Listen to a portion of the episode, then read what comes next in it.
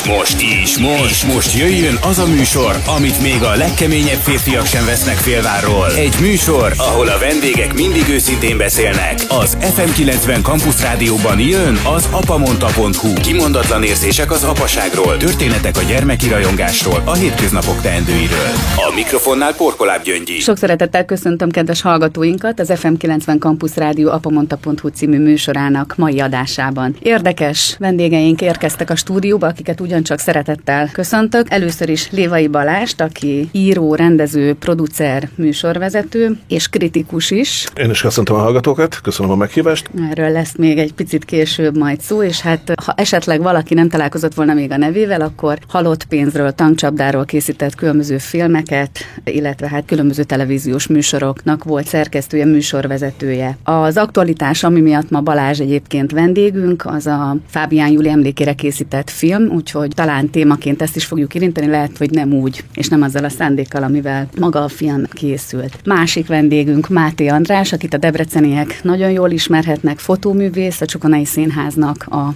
fotósa, egyébként két felnőtt fiúgyermeknek az édesapja, és Tóth Csaba Zsolt, akit újságíróként köszönhetünk a stúdióban, illetve egy Presszó című műsornak a szerkesztője, műsorvezetője, és egy 13 éves gyermeknek az édesapja. Mikor megérkeztetek a stúdióba, akkor azt kérdeztétek tőlem, hogy miről is fogunk ma beszélgetni, hiszen három olyan ember érkezett a stúdióba, akik egyébként egymással nem találkoztak még ezelőtt. András interjúit olvasva, vagy a vele készített interjúkat, volt egy olyan mondatod, András, amikor a témákról kérdeztek téged, hogy mi alapján választasz témát. És itt ez mind a hármótoknak szólna az a kérdés, hiszen mind a hárman olyan területen dolgoztok, hogy nagyon fontos az, hogy vajon mi inspirált titeket egy-egy téma választására. Ja, azt mondtad, hogy nem a témák számítanak talán, hanem azok az emberek, akik kapcsolódnak egymáshoz. Ja, a mai világban hogy látjátok, nyilván idősebb gyermekek édesapjaként kicsit kisebb gyermek édesapjaként, hogy milyen szerepe van az emberek kapcsolódásának, mi az, ami segít ebben, visz előre minket, hogyan tudjuk ezt a mindennapokban mi magunk megélni egy kicsit felfordult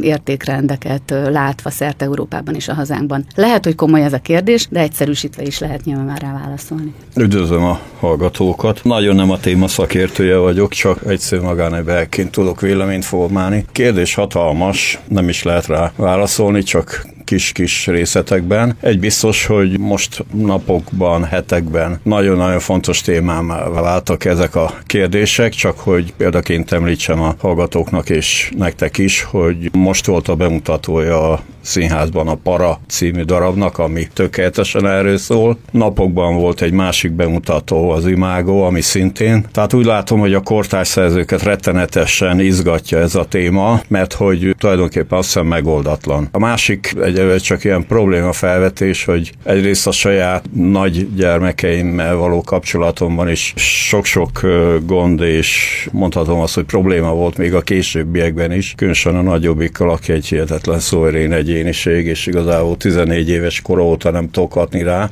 Tehát beszélgetünk. Kell, hogy hassunk rá? Tehát ilyen tinédzserkor körül, 14 évesen? Nem tudom. Valószínű, hogy kellene, de hát úgy sodródtunk uh-huh. egymás mellett. Szerencsénk volt, hogy jól alakultak a dolgai. Gáborral, a kisebbel, aki egyébként teniszezik. Látszólag kevesebb gond van, de igazából sokkal több. Tehát ott lelke megfejthetetlen, és nem is nagyon tud igazán úgy beilleszkedni. Szóval most nem tudom, mi a kérdés, nagy kérdések, ezek nem nagyon tudok pontos választ adni rá egyelőre, nem is mondanék többet, nap mint nap gondot okoz ez nekem is, kortársaimnak, mindenkinek. Itt emberi kapcsolatok kapcsán ez egy jó válasz volt, amit adtál, hiszen a, mégiscsak ott családon belül keresgéljük ezeket az alapértékeket. Valázs. A családra te, erre, vagy te, általában? Hát te életedben, uh-huh. ugye ismerve a te munkásságodat, elég sokszínű és sokrétű az, amit csinálsz. Többen kérdezhetnék, hogy miért ezt a témát, miért Aha. ezt választottad. És ugye ez a, a kérdés felvetésben az volt, hogy tulajdonképpen a témák fontosak-e, vagy azok az emberek, akikkel ezek kapcsán tudsz kapcsolódni egymáshoz, mi az, ami ad inkább és inspirál tovább. Ez aztán persze családon belül is egy nagy kérdés. Uh-huh szerintem itt mindannyian ugye emberekkel dolgozunk, vagy emberekről írunk, fényképezünk, nem tudom, filmet csinálunk, tehát nyilván ezek a kapcsolódások, hála Istennek elkerülhetetlenek. Hát szerencsés esetben az ember olyan témával foglalkozik, ami a szívügye. Nyilván sokszor előfordul olyan, hogy nem olyat kell. Nem mindig vagyunk abban a helyzetben, hogy a nekünk leges-leges legfontosabb dologról csináljunk filmet, vagy azt fotózzuk le, vagy írjuk meg. De számomra az nagyon fontos, hogy legyen mindenfajta, és most inkább az alkotó munkára szűkítem, legyen emberi kapcsolódási pont. Tehát én már volt, hogy direkt név nélkül mondom, olyan neves művésszel nem vállaltam el munkát, vagy hogy írjak róla egy könyvet, hogy elmentem kávéztunk, és azt éreztem, hogy nincs közöttünk semmiféle kémia a szónak abban az értelmében, hogy igazán kíváncsiak lennénk egymásra. Én sokszor tapasztalom azt is, hogy például, hogyha velem készítenek interjút, hogy én ilyenkor ilyen állatorvosi ló vagyok, hogy én is megtapasztalom, hogy milyen ez,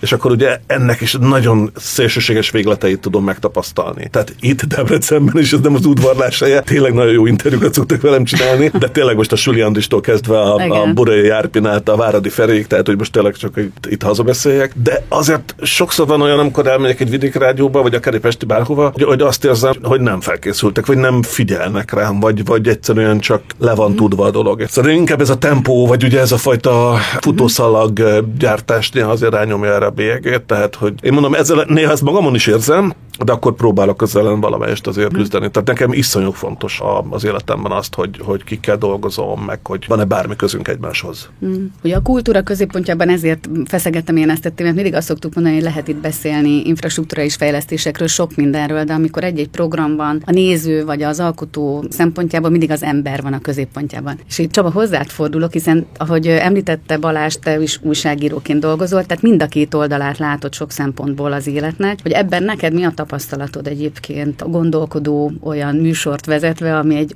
szerintem ugyanúgy hiánypótló a városban, mit csinálsz a presszóban? Köszönöm a kérdést, köszönöm a kedves hallgatókat, én is. Alapvetően én azt mondom, hogy mind újságíróként, mind magánemberként, fogyasztóként, akár filmfogyasztóként, akár könyvfogyasztóként, akár zenefogyasztóként egyébként engem elsősorban az emberi sorsok, azok, amelyek igazából izgatnak, illetve az emberi sorsoknak a kapcsolódása, összefonódása, és hogyha mégiscsak egy apa mondta műsorban vagyunk, az én lányom sorsa is egy emberi sors, amely elég szoros kapcsolódásban van az én életemben, meg az én sorsommal, tehát a kettőt igazából nem nagyon lehet szétválasztani. Ha egy nagyon felületes példát említek, akkor azt tudom mondani, hogy például az én lányom abban segít nekem, hogy a munkanevű hátizsákot, ugye ez uh-huh. alapkérés, le tudjuk rakni a küszöbnél, vagy nem. Véhetőleg, ha ő nem lenne, akkor nem tudnám lerakni. Jó, ő van, le tudom rakni, és ezzel gyakorlatilag befolyásolja a sorsomat, ha úgy tetszik. Ezt nem mindenki így éli meg, uh-huh. de én például apaként úgy élem meg, én, hogyha meglátom, és ez így van 13 éve, akkor bármilyen hihetetlen mennyiségű problémám van, ezt tényleg el tudom fejteni, bármilyen ilyen nagyképűen és idillisztikusan hangzik, de esküszöm, hogy így van. Lehet, hogy kölcsön kéne adnod a lányodat Lehet, nem tudom, nem? hogy neki milyen, ilyen, lehet, hogy csak rámon ilyen, lehet, hogy csak rámon ilyen hatással, nem tudom, de, de mhm. tényleg ez működik. Ez az egyik része. A másik része pedig, amiről Balázs beszélt, az egy nagyon fontos dolog. Tehát én sem gondolom azt, hogy lehet úgy dolgoznom, például nekem interjút csinálnom, hogy nem bízom meg a másikban, illetve ő egyáltalán bízik meg bennem. Nyilván nem mindig van arra lehetőség, hogy a másikat ismerjük azért a munkánk során azért valójában, hogy igen, úgy kell oda pördülni egy kosudíjashoz, hogy nem találkoztunk még előtte, és Bizony. van 13 és fél percünk. A művész úr lehet, hogy egy kicsit hágt is, az is lehet, hogy nagyon jó fej, viszont ideje nincs, sietne, nekem meg meg kell csinálnom, mert az az én munkám, hogy megcsináljam. És azért nettó 12 és fél perc alatt valamit előidézni, hogy meglegyen a minimális szimpátia, meglegyen a minimális egymásra figyelés, és még az anyag is egy olyan valami legyen, ami a fogyaszthatóság szempontjából is vállalható, az nem mindig könnyű szituáció. Tehát talán a gyerekeink is tanítanak nekünk valami valamit abból, hogy ilyenkor hogy kell viselkedni. Mivel apamonta.hu című műsorban vagyunk, ugye itt ennek kapcsán, amit most említettél, a szakmaválasztás az mennyire volt a ti családotokban mintához kötve? Itt talán András esetében lehet azt mondani, de mondja, megkérdezzük, hogy András mit gondol erről, vagy ez a saját egyfajta vagy tudatos, vagy spontán döntésetek volt az életben, hogy merre menjetek, és hivatásotokként mit választatok, melyik ötök? Megszólítottál, hát elég, egyszer, elég egyszerű a történetem. Talán mind a mai napig egy ilyen ösztönös alkat vagyok, sodródom, szerencsére többnyire jó fele. Mm. Azzal a balga tévhittel érettségiztem le, hogy én majd valami komoly egyetemre megyek, ez annak idején a közgáz volt, most nem is tudom, hogy hívják, és hát persze totál felkészületlenül, hiszen matek meg nem tudom, miből fizikából kellett felvételizni, amit egész egyszerűen nem tudtam, valószínűleg azért, mert nem tanultam. Aztán adódott a dolog, hogy mit csináljak. Apám mellett igazából azt is ilyen összörösen megszerettem a fotózást. Egyszer azt mondtad valahogy, a sötét kamrában sok időt töltöttetek el együtt, és ez annyira aranyos mondat volt. E, igen, e, ez valóban így volt, aztán egyre többet csak én. Úgy, ő amatőr fotós? Ő, ő klasszikus volt, amatőr fotós uh-huh. volt, ráadásul egy nagyon inger szegény faluba hajdóhatáz, remélem nem sietődnek meg a hajdóhatáziak, de szerintem mind a mai napig az. Sajnos ilyen olyan okok miatt. Egyébként apám rohadt mondjam el, hogy átlag foglalkozású volt, de egyébként egy ilyen reneszánsz típusú érdeklődésű volt. Kereskedelmi előadóként, most csak egy poént mondok, a Debrecen első striptease táncos nőjét fotózta mesztelen nőként házon. Tehát Hányan ezzel, irigykedhettek. Tehát ezzel... Erre mondott, hogy inget szegény falu? a falu, igen. kiváló káposztás napokat rendeznek hajdóat. Ez, ez így van, az az egyik legjobb utóbbi időkben már én is kimentem. Ez csak így mellékesen, szóval az érdeklődési körömet is meghatározta többek között. Erről esetleg majd később, de uh-huh. nem hiszem, hogy a feltétlenül a mai beszélgetése szorosan köt. Uh-huh. Na, szóval egyszerű uh-huh. volt ez, belekaptam a fotózásba, és azóta nem tudunk szabadulni egymástól, uh-huh. mind a mai napig. Uh-huh.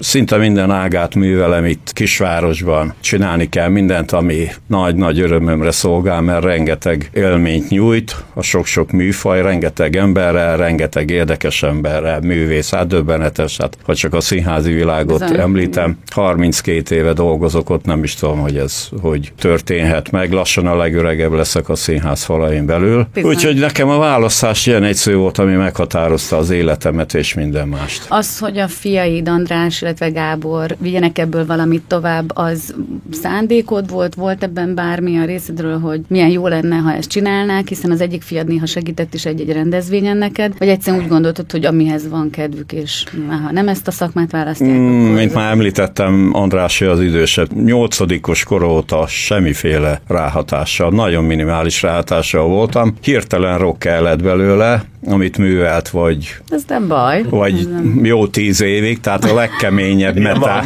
a legkeményebb metáti ezt a diszmetát nyúzza haverjaival. Családi légkörbe volt esetleg Úgyhogy ezt, ezt nem tőlem kapta, bár a zenét nagyon szeretem és imádom, tehát kitölti az életem üres részeit. Gábornál is azt hiszem adott volt, annyit tudni kell, hogy ő súlyosan hallássérült, tehát egész egyszerűen bekorlátozta a mozgásterét, lehetőségeit, és miután én a fotózás mellett másik nagy szenvedélyem a sport, ezért csináltam világ életemben, több mint 40 éve, talán 43 éve teniszezek, ezért adott volt, hogy Gábor teniszezzen szerencsére nagyon tehetségesnek bizonyult, és ő azóta is. Olimpikon is. Azt csinálja, hogy ne, tehát ő a hallássérült olimpián bajnok volt, bronzérmes, egyébként a hallók között is, tehát a felnőtt uh-huh. magyar mezőnybe kétszeres páros bajnok, úgyhogy ebből a szempontból jól alakul az élete. Hát a magánélete az már egy kicsit zavarosabb, de hát ez hát ha megoldódik. Körülbelül ennyit. A sport kapcsán, Balázs, te sportoltál, vízilabdáztál, illetve igen. hogy az a te életedben milyen szerepet töltött be? Hát ezt összekötve még az előző kérdéseddel, az, az édesapám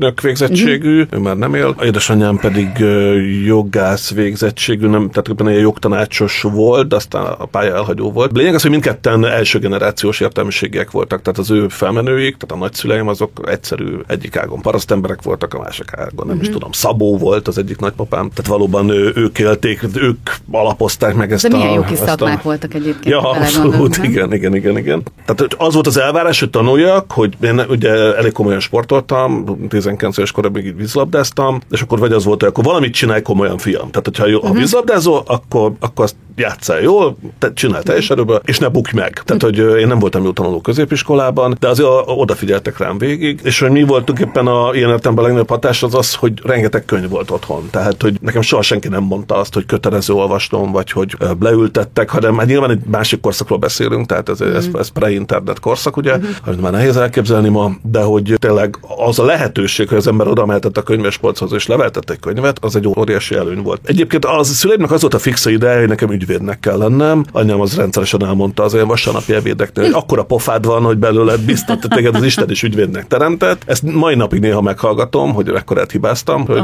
hogy sokkal kiszámíthatóbb életpálya modellem lenne, vagy nem tudom, de hogy alapvetően ezt ők tették le. És egyébként a, a sport, pont azon gondolkoztam, hogy a sport iránti hasonló szenvedélyemet is van szeg apám plántálta belém, mert ő nagyon kicsiként vitt már foci meccsekre, mi Újpest meccsekre jártunk, mindig kimentünk megnézni a törőcsiket, mert apámnak törőcsik András volt a kedvenc focistája. Táncolj törő erre. Bizony nem. És ilyen legendás Újpest Fradi meccseket láttam. Apám szívta is a fogát, amikor utána Fradiba igazoltam vízlabdázóként. Ott volt egy két komor durvább hétvége, meg atlétikai viadalokra apának uh-huh. az atlétika volt nagy szenvedélye, tehát hogy nyilván ez is, meg az, hogy én vízlabdáztam, az aztán közrejátszott abba, hogy a saját gyerekeimet is levittem sportolni. A lányom úszott nagyon sokáig, azt pedig én egyáltalán nem forszíroztam, uh-huh. azt ő, ő 15 éves korig egy, egy, egy súlyosabb sérülésig csinálta, és kilencszeres utánpótlás bajnok lett. Aztán a más irányba indult el, az Andis fiam pedig a mai napig vízlabdázik, most egy ösztöndíjjal Amerikában tanul és ott játszik. Tehát, Hány hogy... évesek Balázs? A, most a számolnom kell nekem is, tehát a 2020 Mondjuk, hogy körülbelül, mondjuk azt, hogy körülbelül. A András fiam 22 éves, a mhm. Juli lányom 24 éves. Uh-huh. Csaba. Hát, elképesztő módon tudok kapcsolódni Balázshoz. Azon a vonalon vonulunk végig, amiről eddig beszélgettünk. Azt kell mondjam, hogy engem gyerekként, kisgyerekként kettő dolog érdeket igazán a világon, az olvasás és a semmi más. De komolyan mondom, ez lehet, hogy kicsit ilyen beszűkül létállapot, de ez volt. Csak egy közbevetett kérdés, hogy mikor tanultatok meg olvasni, arra emlékeztek, hogy ez egyébként... Én nagyon korán nagyon iskola korán? előtt, igen. Balázs, te is? Ebben sem nyomasztottak szét a szüleim, de gyakorlatilag azért, mire suliba mentem, ismertem a betűket. Mm. Tehát, hogy... Hát én nem emlékszem.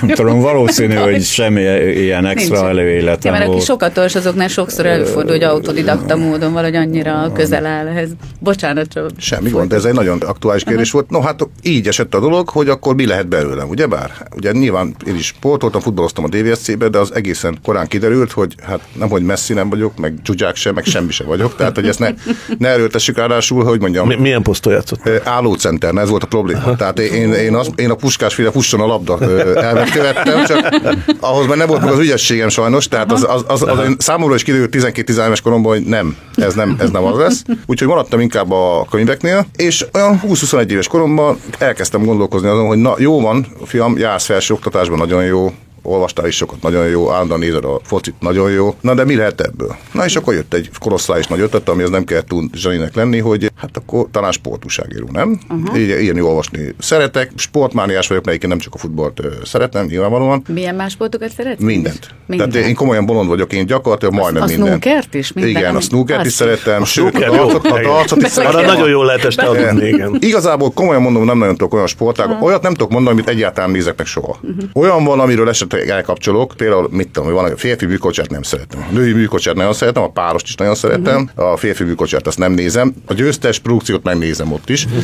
de egyébként minden sportágat. Na és akkor így indult el nálam ez az újságíró karrier is, ami érdekes apaként, és itt kapcsolódnék a többiekhez, hogy én sem erőltettem soha sportmániásként sem, hogy a lányom sportoljon. Mert úgy voltam vele, hogy majd ha akar, akkor sportol, ha nem, akkor nem sportol. Miért szóljak én bele ilyen módon a sorsába, ugye kezdtük, hogy az ő sorsa. Igen. És akkor járt ő néptánc csoportba, csinált, élt a kis életét, tehát minden nem volt. Majd két-három év ezelőtt oda jött hozzám, hogy ő elmenne a barátnőjével röplabdaizésre, meg ki szeretné próbálni. Uh-huh. Hát Persze, nyilván én mondtam, hogy én, amit apaként tudok, azt abba támogatlak. Tehát elviszlek edzésre, elhozlak edzésről, mm. szurkolok a meccseken, ha arról van szó, és imádja. Most már tényleg három évet csinálja, imádja, egy edzést nem hagynak ki semmi pénzért, járunk a versenyeikre, tornáikra, tehát tényleg nagyon jó. És hát azt azért be kell valami mellé, ez egy őszinte mm. műsor, hogy hú, amúgy nagyon büszke vagyok. Tehát úgy belül, és akkor felvetnék egy kicsit mélyebb problémát, hogy soha nem mondtam neki, hogy sportoljon. De ugye lehet, hogy valahol belül nekem akar bizonyítani azzal, hogy elmes sportolni, mert tudja, hogy milyen sport őrült vagyok, meg hát sportúságíró vagyok, meg stb. Uh-huh. stb. Ezt én így nem kérdezem meg tőle, mert nem akarok én ebbe igazából vájkálni.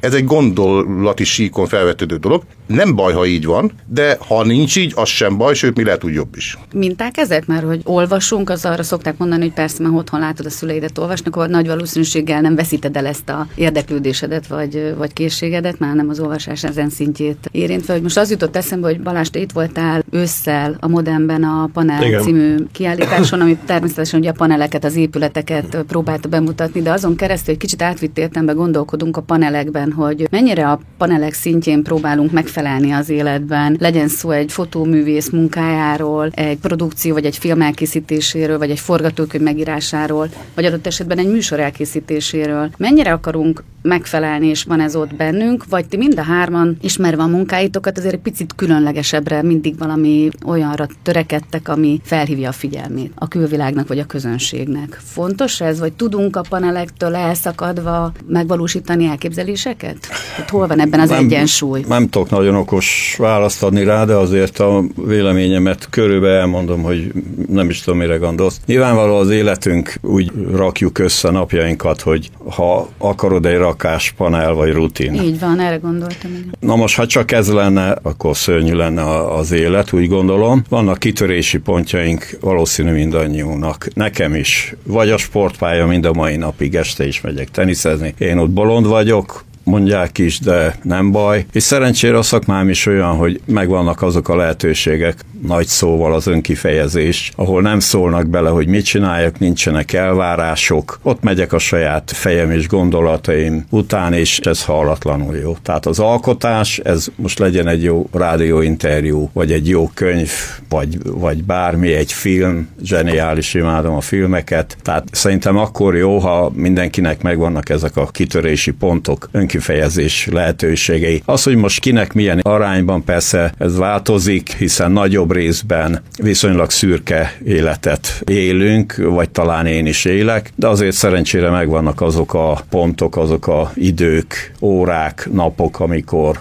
önmagam lehetek, megmutathatom, hogy végül is mit tudok produkálni. Balázs, de fontosak ezek a panelek. Egy picit. Nem, én azon gondolkoztam, hogy, ne, hogy tehát egy, igen, tehát hajlamosak vagyunk ezt valamiféle negatív van, kontextusba igen, tenni. Miközben egyébként a panelek szerintem részben egyszerűsítik az életünket, tehát nagyon sok esetben minket segítenek abban, hogy ne hűljünk bele egy nap végére, vagy nem tudom. Nyilván az alkotóművészetnek van egy olyan része, hogy az igazán nagybetűs alkotókról, ha most tényleg festőművészekről, nem tudom, írókról, komoly művészfilmrendezőkről beszélünk, ott tényleg ott nagyon veszélyes, hogyha elkezdenek panelekben gondolkozni, sőt nem is jellemző, de ettől függetlenül a műfajoknak is megvannak a paneljei. Tehát, hogy mondjuk egy példát említetted a beszélgetés elején, hogy nemrég Fábia Juliról, a csodatos hangú énekesnőről csináltam filmet, tehát ott is, ha valaki azt hallja, hogy Fábia Juliról készült egy film, akkor pár dolog megjelenik a fejébe. Hogy nyilván ebben a filmben lesznek klip részletek. Ugye látunk, halljuk énekelni Fábia Julit, fog beszélni, lesz interjú részlet. Tehát, hogy ezek is, hogy mondjam, olyan panelek, amik ebben az értelemben a műfajnak a kötelező részei, amiket illik használni, illetve hogyha nem használod, akkor nagyon meg kell tudnod indokolni, Bilágos. hogy miért nem használod. És a kérdés szerintem ezután következik, hogy hogy használod a paneleket, most alkotó uh-huh. értelemben beszélek, vagy mondom, illetve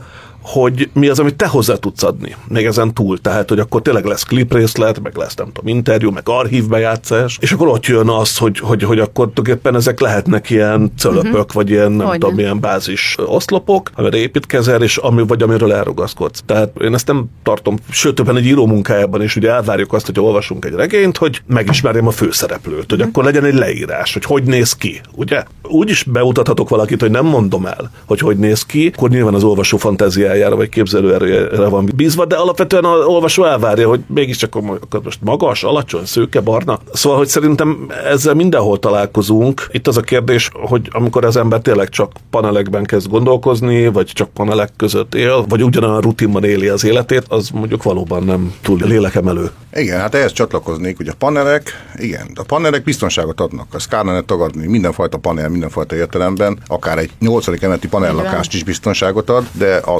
szakmánkban létező panelek is biztonságot adnak valamilyen szinten, illetőleg hát a magánéletünkben is azért, hát ha nagyon megerőszakoljuk, akkor a család is egy panel, egy nagyon fontos panel az egésznek az alapja, és az egy olyan dolog, ami az ember ragaszkodik, hogy az az legyen. Tehát az egy olyan panel, ami nem hiányozhat az életünkből. Ugyanakkor viszont az is biztos, hogy ha mindig csak panelek szerint éljük az életünket, akár az alkotó munkákban, akár a magánéletünkben, akkor ez előbb-utóbb unalmassá válik, vagy unalmassá válhat. Ugye nem akarom a Lukás Tacit idézni a klasszikus kétsorosát a bebúszajukban, mint egy egér a betonbörtön minden megér, ugye ezt ismerjük, de egy, egy idő után ezt érzi az ember, akár szakmailag is, hogy hát na jó, oké, oké, mindent úgy csinálunk, ahogy kell, vagy ahogy úgy gondoljuk, hogy kell, vagy ahogy a szakma nagyjából elmondja, hogy ezt így kell, ami jó is önmagában, pontosan erről beszélgettünk, hogy ad egyfajta elvárásnak megfelel, ad egyfajta biztonságot, egyfajta, talán egyfajta színvonalat is, hát de abból azért néha ki kell ugrani. És jobb, ha szakmailag ugrunk ki, mint a magánéletileg. Tehát én azt mondom, hogy maradjunk a, ilyen értem a szakmánál, de valóban szükség van ezekre a kis szölöpökre. Tehát eh, én, megmondom őszintén, én nagyon tudnám elképzelni az életemet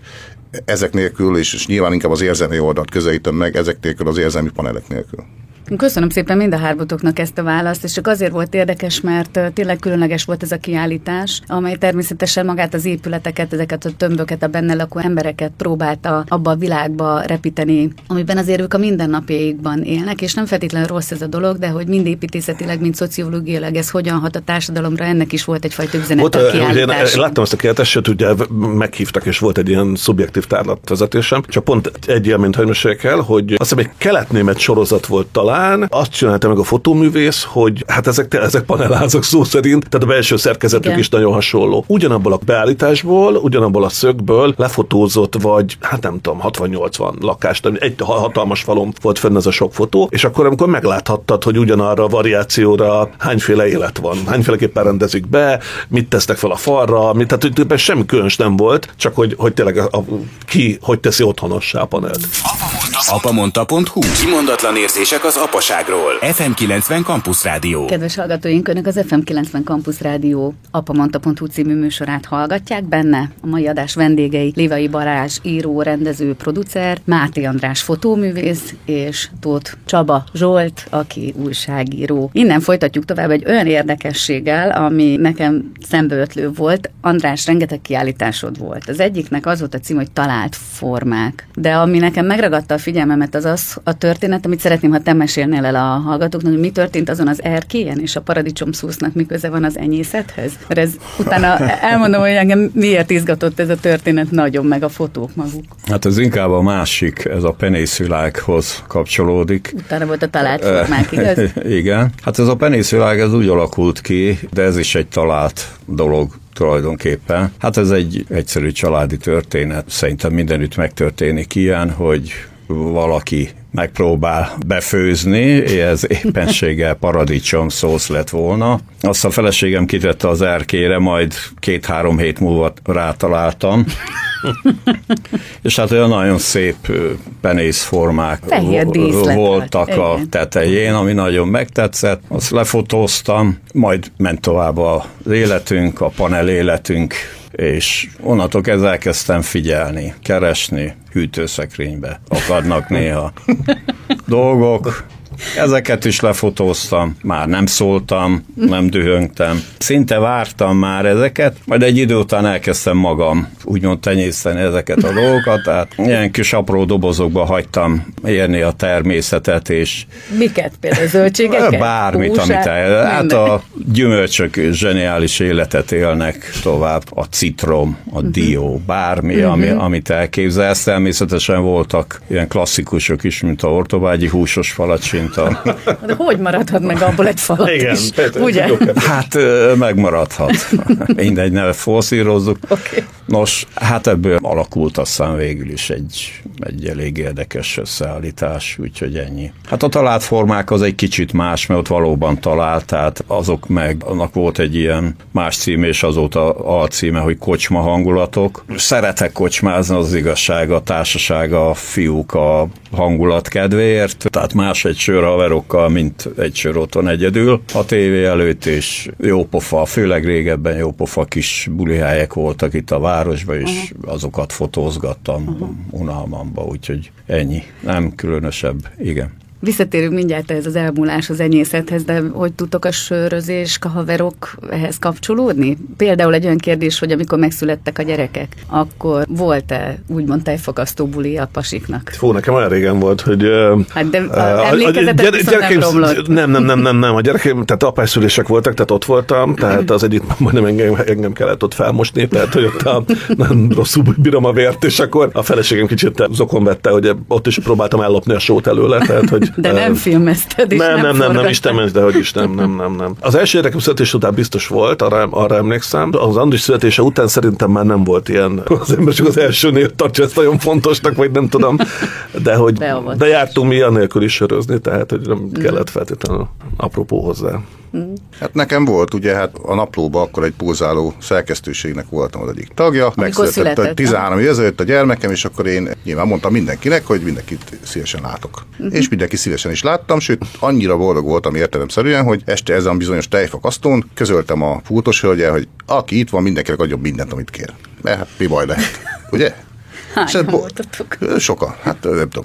Egyszer 30, egyszer 50, így változó volt a tömeg. Ugye májusban született a gyermekem, ilyen értelemben jó idő volt, tehát a mm. kerthelyiségben is el lehetett lenni. Nem is volt ezzel semmi baj, másnap hajnalban fölkeltem, kimentem megnézni anyukát, illetve a gyermeket, tehát teljesen oké okay volt. Majd bementem egyébként a szerkesztőségbe, mert oké, jár ilyenkor úgymond szabadnap, de éppen volt, mint elintéznem, természetesen. És bementem egy frissítő kávéra a illető objektumba, és kérdeztem a pultos hölgyet Erzsikét, hogy hogy állunk, ugye?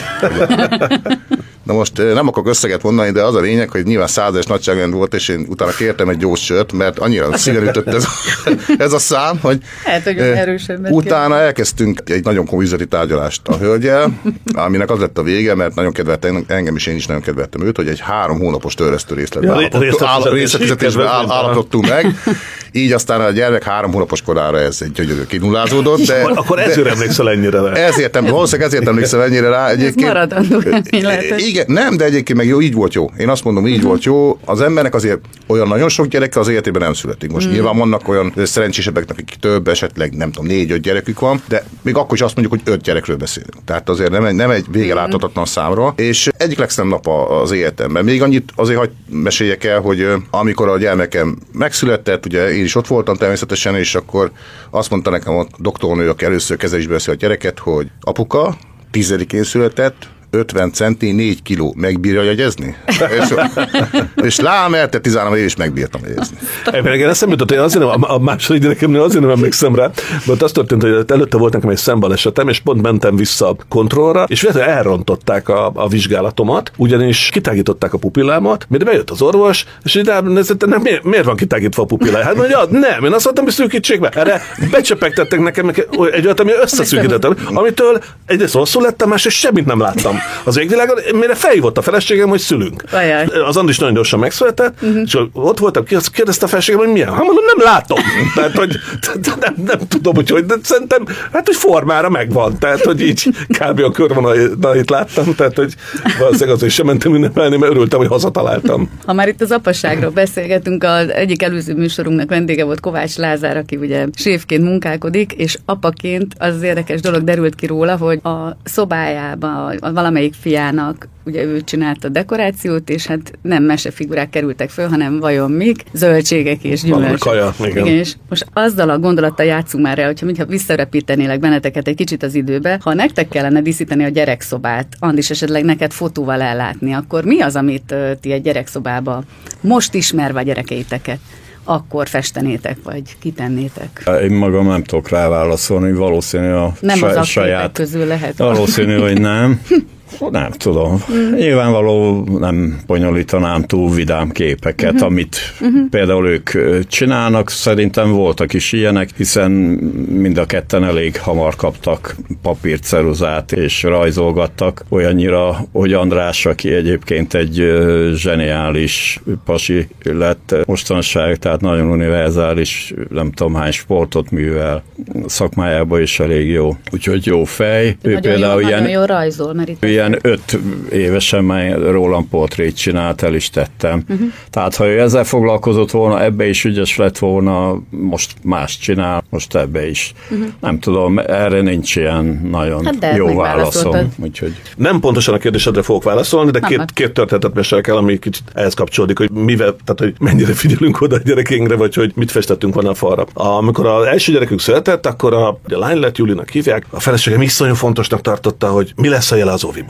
Hát ugye, és már a beiratkozásnál lestoppolta a pillangót. Már a Juli azt akart, hogy pillangó, és akkor hogy bement, és akkor nagyon odafigyeltünk. Az Andrisnál ugye második gyerek, nem hogy kevésbé figyeltünk volna, de ilyen dolgokról már kevésbé. Így például az Andrisnak fésülete a jele az oviban, tehát nála kócosabb gyereket az életben nem láttatok. Tehát, hogy a, tehát ott már nem volt az, hogy apuka bement, hogy vitorlással jó, stb. És a ilyen kedves történetem az az, hogy a, még tényleg, amikor iskolába mennek a gyerekek, akkor ugye tanítót választasz elsősorban, tehát megnézed a, mondom, ti is megnéztétek a tanító nénit, és ugyanez történt, hogy az első gyereknél nagyon, nagyon odafigyeltünk, és én is nagyon ott voltam. A második gyereknél, az Andristával, hogy nagyon rengeteg melón volt, nem tudtam bemenni bemutatkozni a tanítónőnek. E, már novemberben jártunk, a feleségem csesztetett, hogy menj már be, hát mennyire ciki, hogy nem mutatkozol be. Jó. November volt egy ilyen nyílt nap, amikor ilyen, de egész nap ilyen játékok voltak, meg ilyen, ilyen különleges. Akkor bementem, és a Juli is, a lányunk is ott volt, akkor bementem az Andis osztálytermbe, bemutatkozom a tanítónőnek. És ebben jöttek vissza egy foglalkozásról, és ott állt a nő a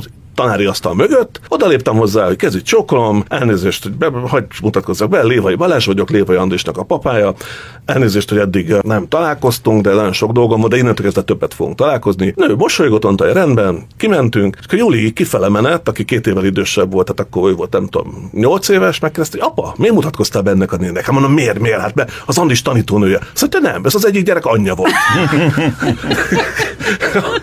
Tehát, és, tehát erről ennyit, hogy a gyerekeikre ennyi. Ugye a, leg, a, leg, a legjobbat utána rögtön, akkor mondtam a nőnek, hogy ez, ezen túl többet fogunk találkozni. Nem mosolygott, és mondta, hogy jó. Részéről rendben. Szóval, hogy itt néha sajnos a, a második gyerekre, vagy pláne a harmadikra, de éppen nem igaz, mert azért az Antis utána nagyon oda volt figyelme, mert nálunk a Juli volt mindig a jó tanuló, akivel nem kellett foglalkozni, tehát mi hoztuk a klasszikus sztereotípiákat. Uh-huh. Érdekes, ugye az emberi sorsok említettük, hát mi Balázsral nem egy lakótelepen értük le az értünket, de elég sok hasonlóság van. Én nekem is a lányom megkérdezte még oldás korában, hogy apa, neked mi volt a jeled az oviba? És meg kell mondjam, hogy Andis fiad nagyon szerencsés, mert nekem vödör. Na most egy olyan, olyan léptékű kiábrándultságot a gyerek arcán keretészlelem, amit tényleg, hogy először elsápadt, aztán kiröhögött, aztán szomorú volt, na mindegy. Tehát ezzel tudtam, hogy nem fogok tekintélyt teremteni a vödörrel. Ez az egyik. A másik az, hogy én amikor a gyerek elkezdett iskolába járni, akkor megfogadtam, hogy próbálok arra koncentrálni, hogy ne járjak úgy, mint drága jó édesapám, aki nem nagyon járt értekezetekre, de egyszer úgy alakult, neki kellett elmennie. És el is ment, és tisztességgel végülte, és hazatért, és mondta, hogy abszolút semmi gond nincs a Csabival, mert, mert nem mondtak róla semmit. Tehát semmit, abszolút se jót, se rossz, semmit. Tehát nem kapott kitüntetést, mert nem volt versenyen, mert nem tudom. Na anyának gyanús lett, tehát nem létezik. Elég okos gyerek, de azért elég hülye is. Tehát valamit biztos csinált pró vagy kontra. Na hát kiderült, hogy apám nagyvonalúan bement az A-ba, végighallgatta az egész születeket, hazajött, de én b voltam. Na most az, de ez halál komoly, és én azóta, a, a, a, igen, én az, azt megfogadtam magamnak, hogy annyira koncentrálok, tehát amikor fizetjük be mondjuk a havi uh, étkezését, akkor is, hogy igen, tessék névosztály, akkor borzasztóan koncentrálok, hogy, hogy, hogy, hogy, tehát Tó Zsófia Lili, hatodik C, tehát hogy ezt el nem, ne hatodik B, mert nem tudom, és eddig ez sikerült keresztül nem, és még annyit, hogy mi legyen a falon, mert ugye ezt kérdeztem. Így van, igen, igen. Hát nálunk, ami szóba jött, egy gyors festés, ugyanis hat éves volt a gyerek, mikor abba a lakásba költöztünk, ahol most lakunk. És egy idős házaspártól vettük, akiknek viszont volt egy már kirepült, de nemrég kirepült uh, ifjú fiúk, aki, hát én nem tudom, hogy a trash metal és a halál metal között mozgott valahol ízlésvilágba, és ezt a szobája is tükrözte. Mm. Tehát szó szerint még a villanykapcsoló is halálfej volt, meg mindenhol, a, a, mindenhol ami, ami el lehet képzelni, és minden fekete, de balsztan fekete, tehát még a redő is feketére volt befújva, meg nem tudom. És így Zsófinak kinyitottuk, mikor megvettük a lakást, kinyitottuk az és azt mondtuk, ez lesz a szobát. és ő hat éves kislány meglátta, ez valami vicc. úgyhogy a legfontosabb az volt, hogy jöjjön a, a Drusszám, a Csabi nevű festő, és először fesse ki. Tehát az, hogy mi lesz a falon, az az ja, mindegy, ja. ne fekete Inkább ne legyen semmi a falon. Az anyukája az összes körmit elvakarta, hogy a különböző ilyen 12 éve felragasztott presmetálos levonókat lekaparja a falról, meg a szekrényekről. Úgyhogy igazából nála tisztasági festés volt az, ami megadta azt az élményt, hogy, ja. hogy berendezheti a saját világát. Tehát így indultunk neki. Az, hogy minél több impulzus kell a mai világban, mert hogy az visz előre, szerintem mind a hárman képviselitek a munkátok során az életetekben, hogy nektek mi a további impulzust? Hiszen már nagyon sok olyan dolog van mögöttetek, amit teljesítményként is éltek meg, eredményt is értetek el, tehát sok ilyen dolgod, hogy mi az a mindennapokban, ami impulzusként ér benneteket, és azt motivációként, inspirációként tudjátok továbbvinni. És ez konkrétan lehet családi, mint a csapat említetted a lányodat a munka kapcsán, hogy bizonyos dolgokban azért segít letenni terheket. Honnan hozzuk ezt? Mert nem könnyű azért ez a, ez a része történetnek mind a hárman kreatív emberek vagytok. Ja, most. Balázs. Egyszer a dolgozószobában ültem, és olvastam, a lányom 10-11 éves volt, és olvastam egy könyvet, de munkából olvastam, tehát valami, valami nem tudom, vagy beszélgetést vezettem, vagy tévéműsorhoz, vagy írnom kellett volna, nem tudom. A lányom bejött, és elkezdett valamit beszélni, tehát ahogy egy ilyen csárfes lány elkezd beszélni, és akkor le, leállítottam. Dudus, hagy békén, ez a családi beceneve, igen. Mondom, hagy békén, mondom, dolgozom. Mire megállt az ajtóba, és azt mondja, neked az a munkát, hogy olvasol, nagyon szép is munka, gratulálok, és kiment. Tehát, hogy ez volt a, az ő, és ez egy, az ott egy ilyen szállóige lett ebből nálunk. Ez nagyon szép kis munka, gratulálok. Tehát, hogy, tehát én például szeretetesen vezem, most, hogyha már ilyen apás műsorban vagyunk, hogy a, a lányom színházrendezőnek tanult Angliában, és most ott is kezdte el a pályát. Szereti itthon is rendezni, uh-huh. tehát szó nincs arról, hogy itt mindenképpen kinn akar, de hogy az első lépéseket kint teszi meg. És például azt borzasztóan élvezem, hogy egy csomó mindent már megbeszél velem, tehát hogy így, így a, nem tudom, tanácsot kér, hogy mi legyen a vizsga előadásaként, azt alaposan akkor végrágtuk, meg így a, akkor a rendezéseivel kapcsolatban is, tehát mondjuk ez, ez, ez tök jó érzés, hogy, hogy ezt nem szúrtam el, tehát hogy, hogy ilyen értem egy fontos vicc, hogy visszaintási pont vagyok az életében, tehát hogy így, és oda-vissza egyébként, mert már volt, hogy ő hozott nekem témát, tehát akarva, akaratlanul, tehát ott barátnőivel itthon elment egy koncertre, és akkor nem, most mondok egy példát, jó sok évvel ezelőtt az Iván Endő Parazol nevű zenekarról a lányomtól hallottam uh-huh. először, amikor még nagyon-nagyon picik voltak, ment a zenekar maga is, nem, nem ilyen fesztivál színpadokon játszottak. A Juli kezdte elmondani nekem, sőt több ilyen zenekar volt, amiről tőle hallottam először. Szóval hála Istennek, de ugye a családon belül is azért ez szerintem nagyon fontos inspirációs forrás. Egyébként meg bármi lehet szerintem impulzus, meg bármi lehet inspiráció. Tehát én az egyik filmnek az ötletét például egy hangos könyvből, tehát hangos könyvben hallottam valamit, ami elgondolkoztatott. Az, hogy egyfajta nyitott szemlélettel éljük a világot, járkáljunk is akár emberi sorsok felé, tényleg mutassunk valamiféle érdeklődést, tehát hogy valahogy van valami kulcs, de nyilván ez mindenki számára egyéni, hogy, hogy mikor, honnan. Balázs Pár gondolatot hozzá. Nagyon nem jutottam előrébb Balázs mondókája alatt, de talán meg tudom fogalmazni. Nekem egyrésztről nagyon egyszerű dolgom van, másrészt amúgy meg nem egyszerű mondhatnám azt is, hogy nehéz, hiszen vannak úgymond feladataim, vagy megbízásaim, amit tényleg igyekszem a lehető legjobban megcsinálni. Lásd, ha már szó esett a színházi munkát, az egy varázslatos világ.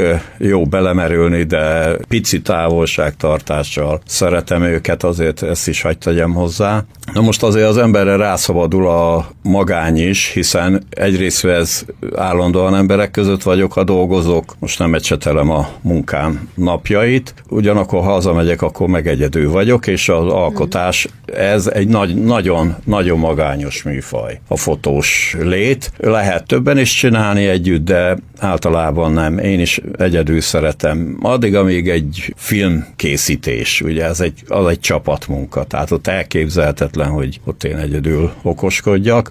Itt mindent egyedül kell megteremtened, világítást, a helyszínt, az időpontot, ha kell modell, stb. Tehát ez egy nagy-nagy munka és logisztika, ha ezzel a csúnya szóval élek. Szóval summa summarum az embernek vannak volt már ez a szó a panel, tehát egyszer muszáj kitörni belőle, és nekem abból egyszerűbb, melyen képekben gondolkodom. Tehát ha sikerül új és jó képeket csinálnom, akkor az, az egy olyan nagyon kellemes élmény, jó érzés. És hát muszáj dolgozni, mert nem vagyok már mai fiatal gyerek, de nagyon sok jó fotós van körülöttem, ez egy komoly ambíciót jelent. Az országba is, Debrecenbe is, és igyekszem úgymond fitten tartani magamat, nem csak hétköznapokban, hanem mondjuk így, hogy a fotóba is. Úgyhogy Eszembe kihívás. Egy, egy fotós társad, aki azt mondta, hogy ilyenkor, amikor ő fotóz embereket, konkrét dolgokat, akkor abban a pillanatban én vételre állítom magam. És az annyira szép dolog, illetve nemrég volt a, itt Debrecenben a zsinagógában Kálé Ferenc emlékére egy Keletéva kiállítás, és igen, és Keletéva pedig azt mondta, hogy nem szabad akarni az alkotást. Uh-huh ezek is milyen ö, szép gondolatok, és egyébként a fotóművészeknek a gondolatait olvasgatja az ember, rájön, hogy milyen varázslat történik ott adott esetben egy pillanat alatt, de hogy mi minden van mögötte. Hát egyébként nem lehet, bocs, egy mondatnál hogy Csaba, hogy a, van erre egy, van egy, szeretem ezt a történetet, gyorsan elmesélem, hogy akarni nem lehet az alkotást, de Amos Oz izraeli van egy nagyon érdekes történet az önéletrajzi regényében, amiben azt írja, hogy tulajdonképpen az ihlet, azt a hasonlatot használja, hogy tulajdonképpen ő egy boltos, és akkor is ott kell ülni, amikor nem jön a vevő, és akkor is ott kell ülni, amikor jön a vevő. A vevő jelen esetben az ihletnek a, a mondjuk a hasonlatpárja, tehát hogy egyébként egy kibucban dolgozott a pálya, a pálya elején, és nagyon nehezen kapott időt arra, hogy az első regényét megírja. És akkor végül megengedte neki a kibuc vezetője, hogy délelőtt dolgozzon. És, de hogy így nagyon szívta fogát, meg hát ez, ez hogy addig, addig se, hogy nem vesz részt a munkába, megjelent a regény, nagyon sikeres lett. És akkor a kibuc vezetője odahívta magához, és megkérdezte tőle, hogyha még adna mellé pár embert, nem lette fokozni a termelékenységet? Tehát, hogy ez, ez így működik.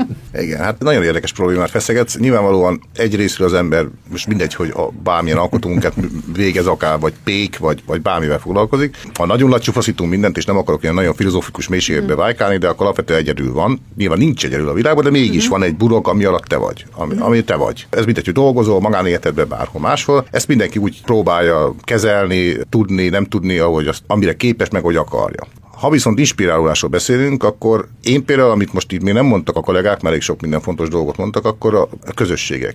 Uh-huh. Engem egy, egy közösség borzasztóan tud inspirálni. Akár munkai közösség, akár családi közösség természetesen, uh-huh. de akár sör közösség természetesen, de komolyan. Tehát azért gondolatok bele, mert nézek egyébként nem annyira érdekes, mondjuk angol bajnoki labdarúgó mérkőzést otthon. Unom magam, jobb, hogyha lányomat hallgatom közben, hogy mesél, mert annyira nem köt le, is egyik klubnak se szurkolok különösebben, tehát nem, nem. Nyilván sportszeretetből megtekintem. Na, de mennyiben más ez, ha 15 másik emberrel nézem, vagy csak 10 és közben mindenki az életével, a sorsával, ugye, amire kezdtük, hogy, hogy mi van vele, hogy ha netán baj van, vagy öröm van, vagy valami, mert hát közben beszélgettünk, hát nem csak a tűnünk és meredünk a képernyőn, hanem beszélgetünk.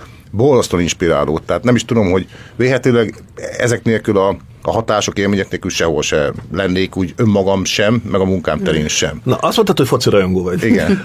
Melyik az, az ki az az angol focista? Igen. Már mondtad, hogy sörközösség. Igen. Melyik az az angol focista, aki 20 éves korai elején még pubok közötti bajnokságban játszott, aztán meg angol válogatott lett belőle?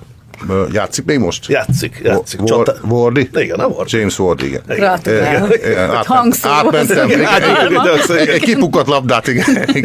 Nem olyan csoda, csodálatos történet. Csodálatos sztori, igen, így van. És még annyit, tehát a közösséget olyan értelemben is tágítanám, tehát nem feltétlenül olyan közösség csak, amilyennek én tagja vagyok. Például az én lelkiállapotomban, vagy egyáltalán rálátásomra a világban, még az sem mindegy, hogy a vízilabda elbén, ami most volt, a srácok megnyerik a döntőt büntetőkkel, vagy nem nyerik meg. Nyilván az élet megy tovább akkor is, ha nem nyerik meg, de hogy így jobb volt, az biztos. Tehát egy, egy inspiráció, de egy inspiráció, igen hogy basszus megcsinálták. Óriási, és ráadásul képzeljétek, én kim voltam. Tehát Ezt akartam ott, kérdezni, hogy élőben nézted. Majdnem felrobbantam, mert nem tudtam jegyet szerezni rá. És akkor azon dühöngtem, hogy itt állok 51 évesen, és nem tudok szerezni két jegyet egy vízebben, de so vízlabda ebédre. És feleségemmel Bécsben voltunk, és éppen egy múzeumban mászkáltunk. Negyed háromkor megcsillant a telefonom, hogy a magyar köztévé szakkommentátora, jó barátom. Ja nem is bocsánat, a Madaras Norbi hívott fel, uh-huh. hogy akkor na jó, van, van két jegy, és akkor, tehát, akkor gyorsan jöttünk haza, de hogy te is egyetértek veled.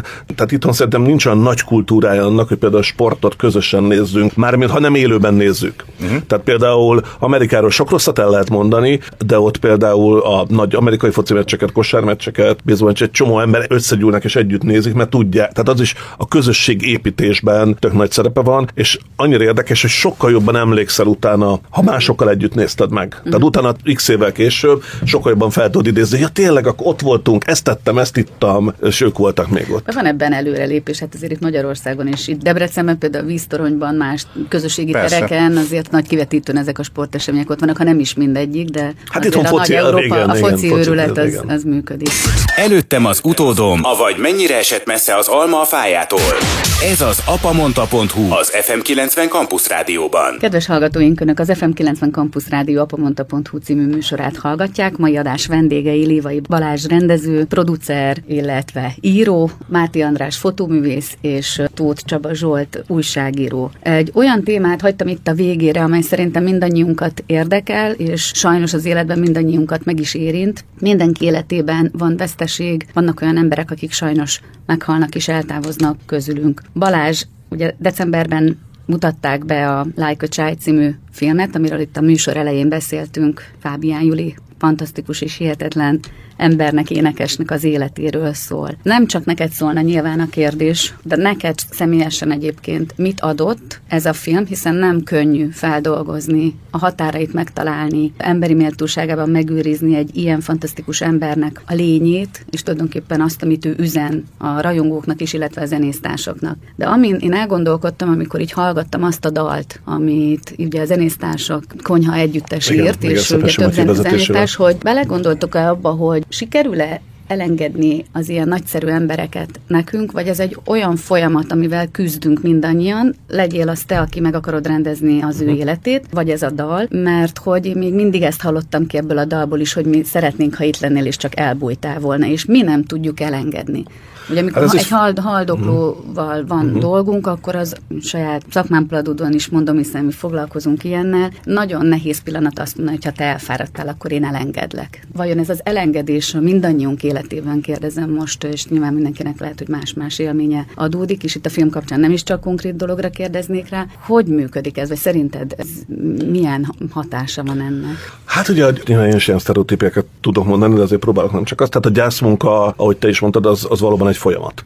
Tehát van a friss veszteség része, amikor tényleg, amikor az ember sokként éri meg, és nem tudja felfogni a felfoghatatlant. Most ennél a film esetében ugye mi ezt Júli halálának a második évfordulójára csináltuk, hogy uh, meg két éve nincs köztünk. Az a sor, amit te idéztél egyébként, az játsszuk azt, hogy csak úgy elbújtál, az Júli írta egy cetlire gyerekkorában. Igen. Tehát az tulajdonképpen egy idézet, tehát a Szepesi Matyi, aki a dalt szerezte, Julinak a menedzser is volt egyébként, ő abból indult ki, tehát az és lett az a, a halála után került elő. Igen, igen, igen, az anyukája, igen, tettek, és igazából a filmünk meg szinte azzal is végződik. Tehát ott például az a dal is szerintem most született meg, tehát ott nagyon-nagyon borzasztóan megrázta az egész zenész társadalmat. Juli eh, elvesztése, tulajdonképpen Tóth mondja azt a filmben, hogy tudták azt, hogy ez, ez ott volt a levegőben, de hogy az ember soha nem néz ezzel szemben meg. Mindig az volt, hogy mindig, hogy akkor most jobban van, most akkor mm. megint jobban van, és viszonylag váratlanul jött a, a halálhír. A film ebből a szempontból nehéz, nagyon nehéz feladat volt, mert ugye csupa olyan emberrel kellett beszélgetni, akik azért még a, ennek a hatása alatt vannak, vagy nyilván már talán kevésbé intenzív, de azért mindenképpen még benne vannak. Én azt remélem, hogy ebben sikerült esetleg segíteni, tehát azt, hogy, hogy akkor kicsit kibeszélhette mindenki. Én ismertem Julit, de nekem nem volt közeli barátom, mm. tehát többször dolgoztam vele, több produkcióban jóba voltunk, de hát nagyon sokan voltunk így. De az biztos, hogy emocionálisan nagyon megterhelő volt az egész stábnak egyébként mm. a munka, mert nagyon kevés olyan megkönnyebbülés része volt, tudod, amikor, a, amikor elmész egy interjúra, és szerintem azért mindenki tényleg, aki megszólalt, tudta, hogy itt tehát alapvetően egy, egy szomorú eseményt próbálunk valahogy feldolgozni, de így összességében az érződött a visszajelzéseken, hogy ebben a gyászmunkában azért ez a film segített, tehát hogy mindazon túl, hogy, hogy azért tényleg összefoglalta a Jüli pályafutását, csomó mindent elmondott, amit esetleg a szakmán kívül nem tudtak róla az emberek, de hát ez nyilván ez egy, ez egy hosszabb folyamat. Hmm. Elárulhatjuk talán a hallgatóknak, hogy amikor a stúdióba megérkeztetek, ugye te nem találkoztatok Andrással, és András elővette táskájából egy fehér borítékot, amiből előhúzott egy fekete-fehér fotót Juliról. Kettőt. Kettőt, de előbb csak, egy, na, egy, előbb csak az egyiket, amelyet ő készített, és aztán előkerült egy kisebb is. Te hogy emlékszel Julira, hiszen említetted, hogy ez 2009-es felvétel. Neked mit? Nagyon aktuális a dolog, mert talán ma délután lesz a bemutatója Most a filmnek. Igen, hétkor és én tudom, hogy nem tudok elmenni, mert nyolcszor teniszpartin van, majd pótolom, remélem lesz lehetőségem. Én nagy jazz rajongó lettem már régóta. Megmondom őszintén, élőben az egyik legnagyobb hatással Juli volt, az ő jelensége. Én nem ismertem őt, és itt azóta bezárt, betiltott hangfogóklubba, talán az utolsó koncertek egyikén egyszer lementem. Olyan nevek mellett volt, talán azon az estén játszott például Jackie Terrasson, aki egy világszár. És akkor Julinak volt egy közel egy órás műsor, hát valami zseniális volt. Egyrészt a személyisége, látványra egy rendkívül megnyerő, izgalmas, gyönyörű nő, másrészt a hangja nem mellékesen. Szóval nagy-nagy élmény volt, utána még azt hiszem kétszer hallottam őt élőben, kint a Nagyerdőn is volt egy nagyon jó hangulatú koncertje, az már a későbbi formációval, illetve a... A, igen, igen, vele. Úgyhogy én egy kicsit úgy vagyok ezzel, hogy nem nagyon veszek tudomásul. Tudom, ez egy vagy működik, vagy nem. Te sokat foglalkozol, Gyöngyi, tudom a hospice kérdéssel. Én egy kicsit úgy vagyok vele, hogy nekem van például a Juli, tehát uh-huh. hétköznapjaimba, vagy az ünnepnapjaimba, tehát időnként meghallgatom, benne van még a telefonszáma is, mert volt egy kiállítás, ahol az egyik kép róla szerepelt, és megkérdeztem tőle, hogy tetszik-e neki, vagy hozzájárul-e. Tehát én, én őt úgy tekintem, hogy, hogy van. Persze nekem sokkal könnyebb, hiszen a hétköznapi életemben nem volt benne, de hát ezen túlmenőleg ez egy nagyon nagy kérdés, ugye, melyik Fábián Julinál megálltunk a általában a halál vagy az elmúlás kérdése. Ez egy nem egyszerű kérdés. Én nyilván öregebb, vagy láthatóan és jelentősen idősebb vagyok nálatok. Kezdek egy kicsit többet foglalkozni, de megmondom őszintén, igyekszem hétköznapi szinten, tehát nem líraian, nem elérzékenyő és nem pánikolva, hanem úgy racionálisan. Hogy aztán fog-e sikerülni, vagy sem, ezt nem tudom, majd meglátjuk. Úgyhogy Egyébként érdekes említetted Lukás Lacit, vagy valamelyik őtökét, hogy pont Laci mondta, itt valóban volt egy ilyen program itt Debrecenben, ami segítette a gyerekeket ennek a feldolgozásában egyáltalán az életértelmének, a, vagy annak a bonyolultabb, nehezebb, boldogabb és szomorúbb dolgainak a felfedezésében. És Laci mondta azt, hogy hát ez része az életnek, tehát ez a dílnek a része, ami megadatott nekünk, hogy megszülettünk és egyszer vége lesz, és annyiban még a hallgatókat nem megnyugtatni, de a rajongókat, hogy ez a két fotó nagyon jó helyre fog kerülni, igaz Balázs? Mert a... Igen, a, megszületett egy Fábián Juli Emlék Alapítvány nevű alapítvány, ilyen Ravaszul van rejtve, nevében is. Az édesanyja van benne a vezetőségében, Szepesi Mátyás, meg még páran, most itt fejből nem tudom, mm. és ők, ott ebben az alapítvány munkássága elsősorban azzal foglalkozik, hogy betegzenészeket támogassanak. Mm. Tehát az is lehet, hogy elárverezik, hogy nem tudom, tehát hogy nyilván a betegzenészeket és a családtagjaikat, vagy csak a zenészeket? Hát a az zenészek, akik, jelen, akik uh-huh. ennyire nem volt tisztában az alapítvány uh-huh. Működésével, de alapvetően évente egyszer lehet pályázni uh-huh. hozzájuk különböző, de alapvetően ezzel a célral, hogy olyan zenészek, akik valamilyen egészségi okból nem tudták folytatni a pályafutásokat, hogy ők támogatást kérhetnek. Ugye a Campus Fesztivál rendszeres látogatója vagy Csaba, magánemberként is szerintem hivatásodnál fogva is. Júli ott többször fellépett, mindig a víztoronyban volt fantasztikus koncert, és amit láttunk rajta mindig nyilván, hogy rendkívül kedves, közvetlen és energikus emberke volt. Neked van-e valamilyen személyes élményed itt Debrecenben, hiszen azért elég sűrűn látogatott. Személyes élményem nincs vele sajnos,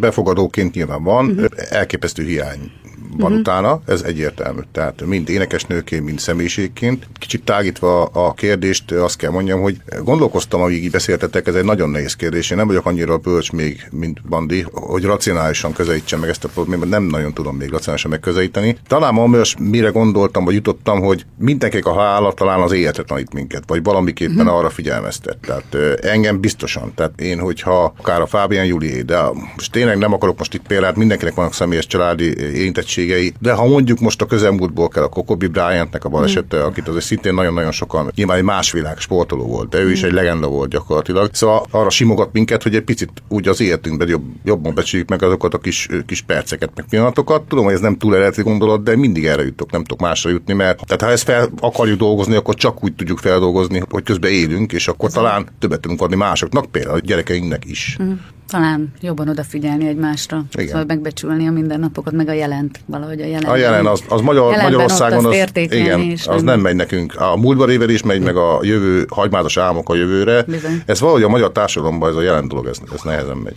Bocsánat, az annyit helyesbítsek, hogy vitatkozom, mert hogy az nem csak a jelen magyar társadalmában. Csehovnál az összes dráma arról szól, hogy a, a jelen az kibírhatatlan. Igen. Van a, van a múlt, meg a jövő, amikor Moszkvába költözünk. Igen. Tehát, hogy ez valószínűleg a, a jelent az mindenki, vagy sokszor, sokszor, nem tudom, szenvedésnek élik meg, vagy éljük uh-huh. meg, ahelyett, hogy értékelnénk. Tehát, igen. Lehet, hogy amit Csaba mondott, hogy tanítanak ezek az esetek bennünket bármire. És az is egyébként a feldolgozásnak, az elengedésnek a folyamata, hogy ezeket ki hogyan kódolja aztán magában. A műsor végén végéhez közeledtén még egy olyan kérdést tennék föl nektek, ami gyakorlatilag a magának az adásnak a címe, ez az apa mondta. Van-e bármi olyan történetetek vagy mondat, ami rémlik nektek, hogy édesapátok, nagyapátok mondta, és így megmarad bennetek? Vagy adott esetben a ti gyerekeitek mondják azt már, hogy ez az, amit apa mindig azt mondja, hogy ki szeretné kezdeni? Nehéz ügy, ő, nem tudok ilyen nagy Olyan aranyos vagy András, ehhez... mindig úgy kezdett, hogy nehéz ügy, és olyan jókat mondasz. Hogy... Tehát ez tényleg inkább a alkotás talán az igazi terepem. Nekem megmaradt egy nagy szomorúságom, ha már a szomorú magyarnál tartunk, meg a buslakodónál az, hogy egyetlen nagyszülőmet sem ismertem. Hát ez így történt. Roszkóban éltek, hamar meghaltak, tehát ezt, ezt nagyon sajnálom, nagyon kimaradt. Apám egy állati jó fej volt, mondhatnám azt, hogy bohém, jó volt vele, nagyon sokat tanultunk a sportot, a művészetet, azt hiszem tőle kaptuk. Nevelésben nem nagyon volt otthon, fél évente megvert, alaposan, a mai napig nem tudom, hogy miért, biztos meg volt az oka rá, akkor faluhelyen másképp zajlottak ezek a dolgok, tehát nagy poént én nem mm. tudok mondani, de, de ettől függetlenül szívesen emlékszem rá. És olyan, amit a fiaid esetleg mondanak, amit, vagy te mindig mindig mondtál nekik? Mondtad, hogy nem voltál nagyon hatással hát, rájuk, aztán kiderült, hogy mégis. Aztán mégis aztán lehetséges, mégis igen. Hát Andrással az idősebbel mind a mai napig iszonyatos szócsatáink vannak, többnyire ő győz, hordoz magába sérelmeket, majd egyszer valószínű elmondja. Mm. Majd meglátjuk. A, az én apám is nagy, nagy bohém volt, tehát neki tehát egy óriási... De óriási erre nem mertem volna fogadni. Óriási, de, de tényleg, tehát hatalmas dumás volt, meg egyébként vegyészmérnök volt, de mert te bridgezett, versenyszerűen bridgezett, tehát magyar válogatott volt, és nagyon nagy versenyek járt külföldre, tehát a, sajnos azt nem tudtam nekem meg, tehát én egy humán beállítottságú vagyok, tehát nekem az, az nem ment. Apának óriási dumája van. Érdekes, hogy most nekem pont egy komoly mondata jutott eszembe, tehát amikor így valamint dühögtem, vagy valami nem tetszett, vagy valami nem tudom, így, így éppen az aktuális dolgon nyavajogtam, akkor az apám mindig azt kérdezte, hogy balikám, balikám, lényeges? Uh-huh. Tehát, hogy valahogy a, hogy a, hogy a lényeges és a lényegtelentől választjuk el egymástól. Ez így nagyon-nagyon-nagyon benn megmaradt bennem. A lefele, meg a gyerekeim felé, csak arra emlékszem, akkor a, csak a, rászóltam a fiamra, nem tudom, 6-8 éves lehetett, hogy tegye be a mosogatógépbe a tányért, mire azt mondta, emlékszel, hogy apa, ezt ne forszírozzuk. és hogy akkor jöttem rá, hogy ez a forszírozni, ez az én dumám, tehát Aha. az én, én szavam járás, amit nem is vettem észre, tehát utána rendszeresen van, az volt, valamit nem akart megcsinálni, azt ne, ne forszírozzuk. Tehát, hogy... Ez jó.